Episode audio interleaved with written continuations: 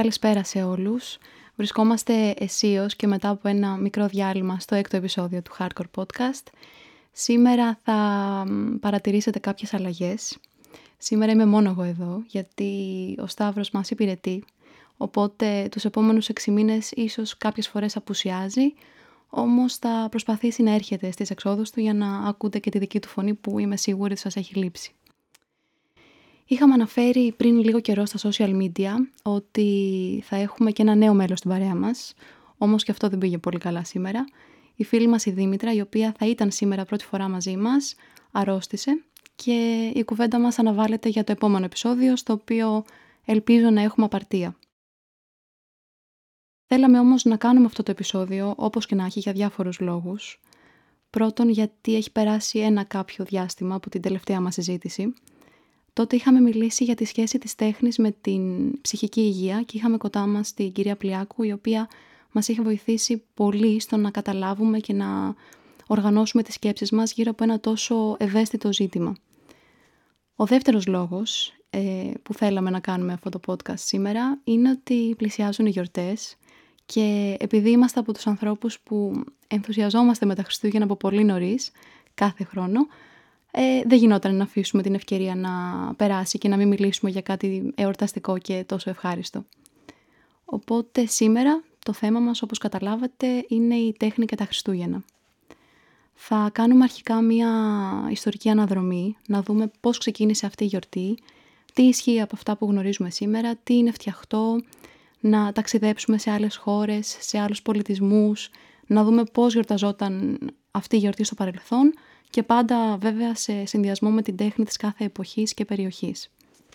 Τα σύγχρονα Χριστούγεννα προκύπτουν από μια συγχώνευση παγανιστικών στοιχείων και στοιχείων από τη χριστιανική παράδοση. Για τους ανθρώπους του παρελθόντος, στα αρχαία χρόνια, η παρατήρηση των ουρανών ήταν κρίσιμη. Μετά τα μέσα του καλοκαιριού και καθώς περνούσε κάθε μέρα, οι άνθρωποι παρατηρώντας τον ήλιο, κατάλαβαν ότι οι μέρες σταδιακά γίνονταν μικρότερες και οι νύχτες αντίστοιχα μεγαλύτερες, ώσπου κάποια στιγμή στα μέσα του χειμώνα η διαδικασία αυτή άρχιζε να αντιστρέφεται. Αυτό τον κύκλο του ήλιου, αργός αλλά μη αναστρέψιμος, τον παρακολουθούσαν εύκολα βάζοντας ένα στήλο στο έδαφος και μετρώντας το μέγιστο μήκος της σκιάς που δημιουργούνταν κάθε μέρα. Θα υπήρχε μία μικρή αλλά αισθητή αλλαγή από τη μία μέρα στην άλλη, εκτός από τα μέσα του καλοκαιριού και από τα μέσα του χειμώνα. Τότε, οι κινήσεις του ήλιου έμοιαζαν να είναι σχεδόν ίδιες, για περίπου 6 μέρες. Ο ήλιος έτσι φαινόταν να στέκεται ακίνητος, εξού και όρος ηλιοστάσιο. Στην αρχαιότητα, ε, ιδιαίτερα τα μέσα του χειμώνα ήταν μια πολύ επικίνδυνη περίοδος και πρακτικά, λόγω του κρύου και της πιθανής έλλειψης τροφής, όσο και τελετουργικά, καθώς οι θεοί έπρεπε με κάποιο τρόπο να κατευναστούν για να διασφαλιστεί ότι ο ήλιος όντως θα επέστρεφε, ε, για να αρχίσει αυτόν τον αργό καθιερωμένο του κύκλο.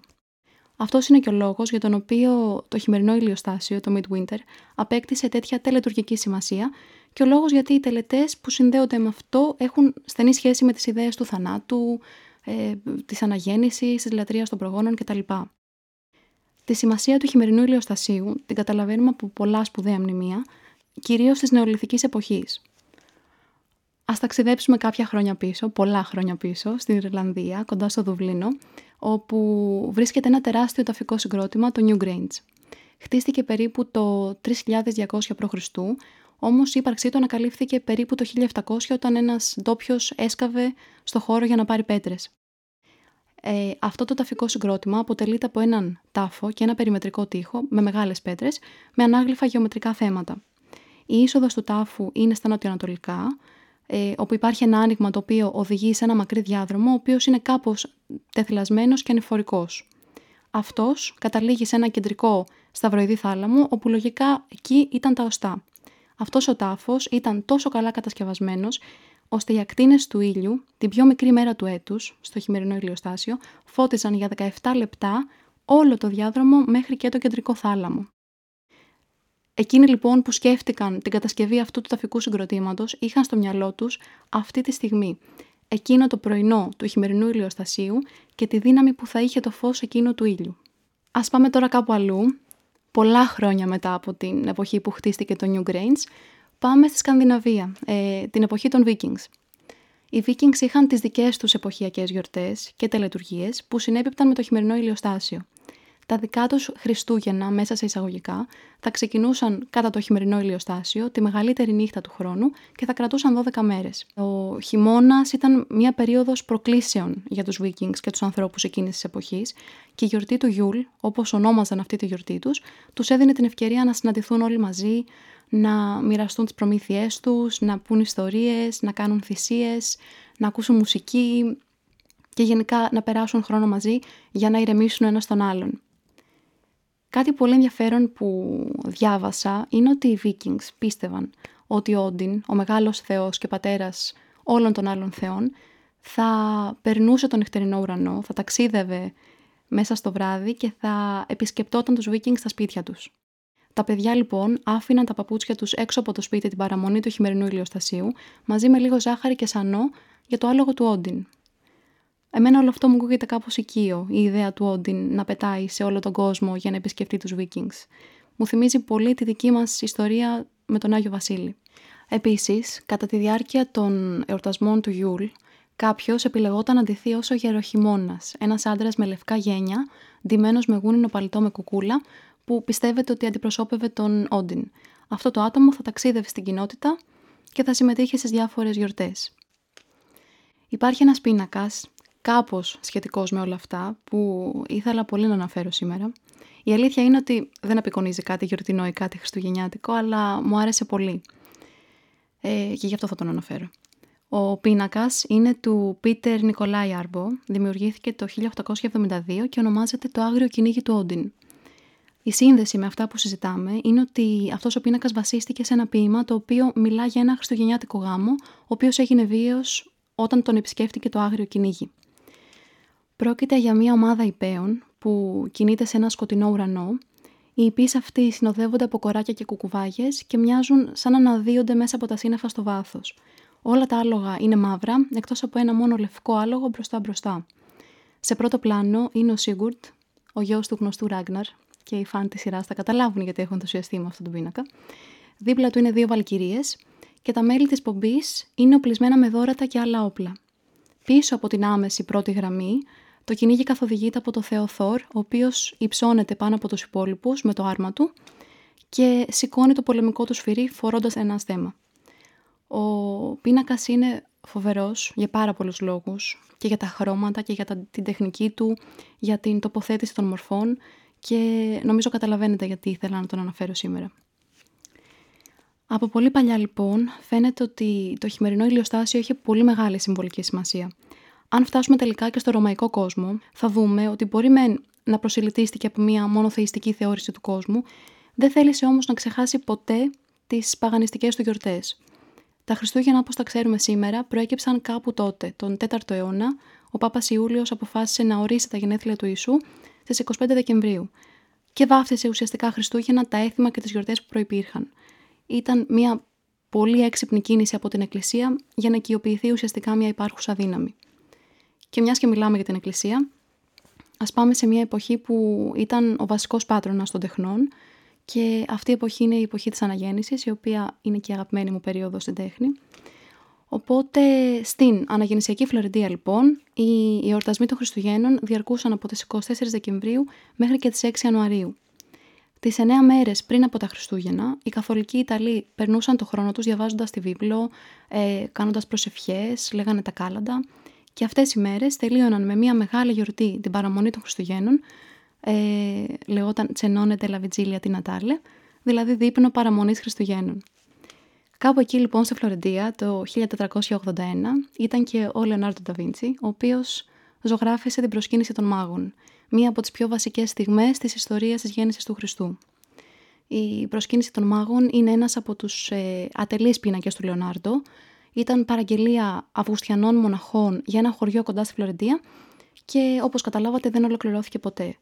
Αυτό έγινε γιατί οι μοναχοί δεν συμφωνούσαν με τις πρακτικές και τις μεθόδους του, υπήρξαν ιδεολογικές διαφορές μεταξύ τους, ε, ψιλοβαρέθηκε, γιατί η αλήθεια είναι ότι ήταν κάπως σύνηθες να αφήνει τα έργα τους στη μέση. Σε αυτό το έργο όλες οι μορφές έχουν διαφορετικές εκφράσεις και φαίνονται να είναι εν κινήσεις.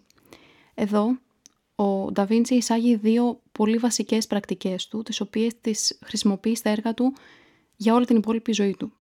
Αρχικά εισάγει την πυραμιδοειδή σύνθεση, η οποία ε, ουσιαστικά τον βοηθά να τοποθετήσει τις μορφές έτσι και να μας δείξει ότι όλες ενώνονται μεταξύ τους χωρικά αλλά και ψυχικά.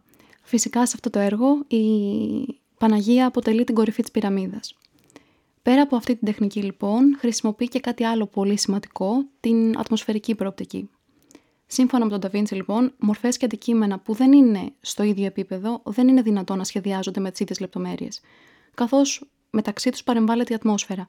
Οπότε, οτιδήποτε βρίσκεται θεωρητικά στο βάθος πρέπει να έχει κάπως πιο απαλά και σβησμένα περιγράμματα. Για πάρα πολλούς λόγους και για αυτούς που αναφέραμε, το έργο αυτό είναι ένα αριστούργημα, παρόλο που ήταν, δεν ολοκληρώθηκε ποτέ. Και ήμασταν πολύ τυχεροί με τη Δήμητρα, το είδαμε στην ε, Ουφίτση στη Φλωρεντία το 2017, μόλις εκτέθηκε για πρώτη φορά μετά από 6 χρόνια απουσίας. Πριν λίγες μέρες, σας ρωτήσαμε στο Instagram ποιο έργο σας θυμίζει Χριστούγεννα, είτε αυτός είναι πίνακας, είτε είναι τραγούδι, ταινία ή οτιδήποτε. Και οι περισσότεροι από εσάς μας είπατε τα κάλαντα του Νικηφόρου Λίτρα, που είναι από τους πιο διάσημους πίνακες στην ιστορία της ελληνικής ζωγραφικής και νομίζω ότι όλοι τον έχουμε δει κάπου στη ζωή μας, σίγουρα σε κάποιο σχολικό βιβλίο. Ε, σε αυτό το πίνακα απεικονίζεται μια ομάδα παιδιών τιμένα με παραδοσιακά ενδύματα, κρατούν παραδοσιακά όργανα και λένε τα κάλαντα των Χριστουγέννων σε μια αυλή ενός παλιού αγροτικού σπιτιού. Δεν πρόκειται για μια απλή απεικόνηση όμως ενός εθήμου. Είναι ένα πολύ συμβολικό έργο και πολύ σημαντικό, γιατί απεικονίζονται πέντε παιδιά τα οποία έχουν διαφορετική καταγωγή και διαφορετική εθνικότητα. Και με αυτόν τον τρόπο ο ζωγράφος υπενθυμίζει το γνήσιο πνεύμα των γιορτών και μας υπενθυμίζει ότι το τραγούδι και ο σκοπός του είναι κοινός. Και είναι κάτι πολύ σημαντικό το οποίο πρέπει να το θυμόμαστε ειδικά αυτές τις μέρες. Ένα πολύ ενδιαφέρον fun fact είναι ότι την εποχή που ζωγραφίστηκε ο πίνακας, τα παιδιά έψαλαν τα κάλαντα μετά τη δύση του ήλιου. Γι' αυτό το λόγο το φως του πίνακα είναι ελάχιστο και επιβλητικό και προέρχεται από το φεγγάρι που σιγά σιγά ανεβαίνει στον ουρανό και από ένα μικρό φανάρι που κρατάει ένα από τα παιδιά. Ο Νικηφόρος Λίτρας είχε πει κάποτε «Η αγάπη προς το ωραίο είναι η γέφυρα μεταξύ Θεού και ανθρώπου» και αφού ζωγράφησε αυτό τον πίνακα από πολλούς ονομάστηκε ως ο ζωγράφος των Χριστουγέννων. Προσωπικά, όταν σκέφτομαι τα Χριστούγεννα, μου έρχονται διάφορες μορφές τέχνης στο μυαλό. Μία από αυτές είναι η ταινία Το Πολικό Εξπρές, την οποία θυμάμαι την είχα δει με τους ε, γονείς μου και τον αδερφό μου όταν είχε βγει στο σινεμά. Ούτε καν θυμάμαι τη χρονιά, ήμουν πολύ μικρή. Και από τότε δεν έχει υπάρξει χρονιά που να μην την έχω δει. Κάθε Χριστούγεννα τη βλέπω και θυμάμαι εκείνη την πρώτη φορά που την είδα στο σινεμά. Πέρα από αυτό, φυσικά είναι και η ταινία του Χάρι Πότερ η πρώτη, η οποία πάντα μου θυμίζει Χριστούγεννα και ό,τι εποχή και να είναι, είτε είναι καλοκαίρι, είτε είναι άνοιξη, είτε οτιδήποτε, μόλις τη βλέπω, νιώθω ότι θα στολίσω το δέντρο σε λίγες μέρες. Το άλλο που σκέφτομαι ε, είναι το στόλισμα του δέντρου. Με δικούς μου ανθρώπους, με οικογένεια, με φίλους. Και νομίζω ότι αυτή είναι η πιο σημαντική μορφή τέχνης. Το να δημιουργείς αναμνήσεις και να φτιάχνεις συνήθειες με τους δικούς ανθρώπους που θα σου θυμίζουν πάντα όμορφες στιγμές. Κάπου εδώ θα σας αφήσω, φτάνουμε στο τέλος του επεισοδίου. Ελπίζω ό,τι ακούσατε σήμερα να, είναι, να σας άρεσε και αν είστε από αυτούς που κάπως βαριέστε τα Χριστούγεννα, με αυτή την κουβέντα να αποκτήσατε μια πιο γιορτινή διάθεση. Μπορείτε πάντα να μας βρίσκετε στα social media και να μοιράζεστε σκέψεις, σχόλια, προτάσεις, οτιδήποτε άλλο θέλετε. Εγώ θα ευχηθώ καλές γιορτές, καλά Χριστούγεννα, να περνάτε πολύ όμορφα, να είστε ασφαλείς ε, και εμείς θα τα πούμε σε ένα νέο επεισόδιο, μάλλον σε μια νέα χρονιά. Γεια σας.